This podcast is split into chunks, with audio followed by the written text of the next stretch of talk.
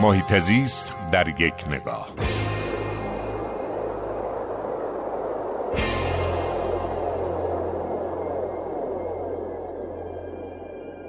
روز گذشته از کتابی رونمایی شد در شهر کتاب که اون کتاب تلاش می‌کرد تا ویژگی های زندگی یک دوستدار محیط زیست رو شهر بده.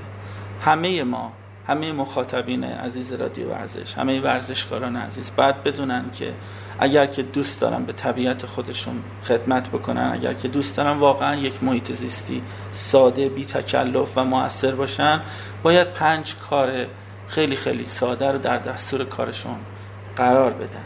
یکی از این کارها اینه که تلاش بکنن در روز یک کیسه پلاستیکی کمتر مصرف بکنن برن به سمت استفاده از کیسه های پارچه ای دومین کار اینه که تلاش بکنن یک روز در هفته از خودروی شخصیشون استفاده نکنن از وسایل حمل و نقل عمومی استفاده کنن یا دوچرخه سواری بکنن پیاده روی بکنن.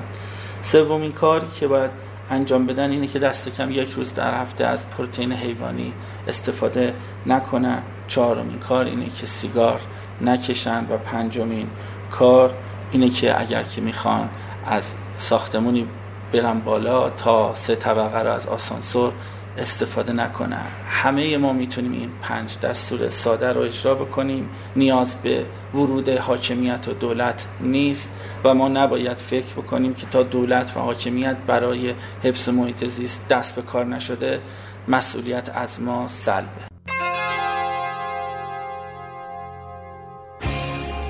هر جا حال محیط زیست خوب است حال مردم خوب است.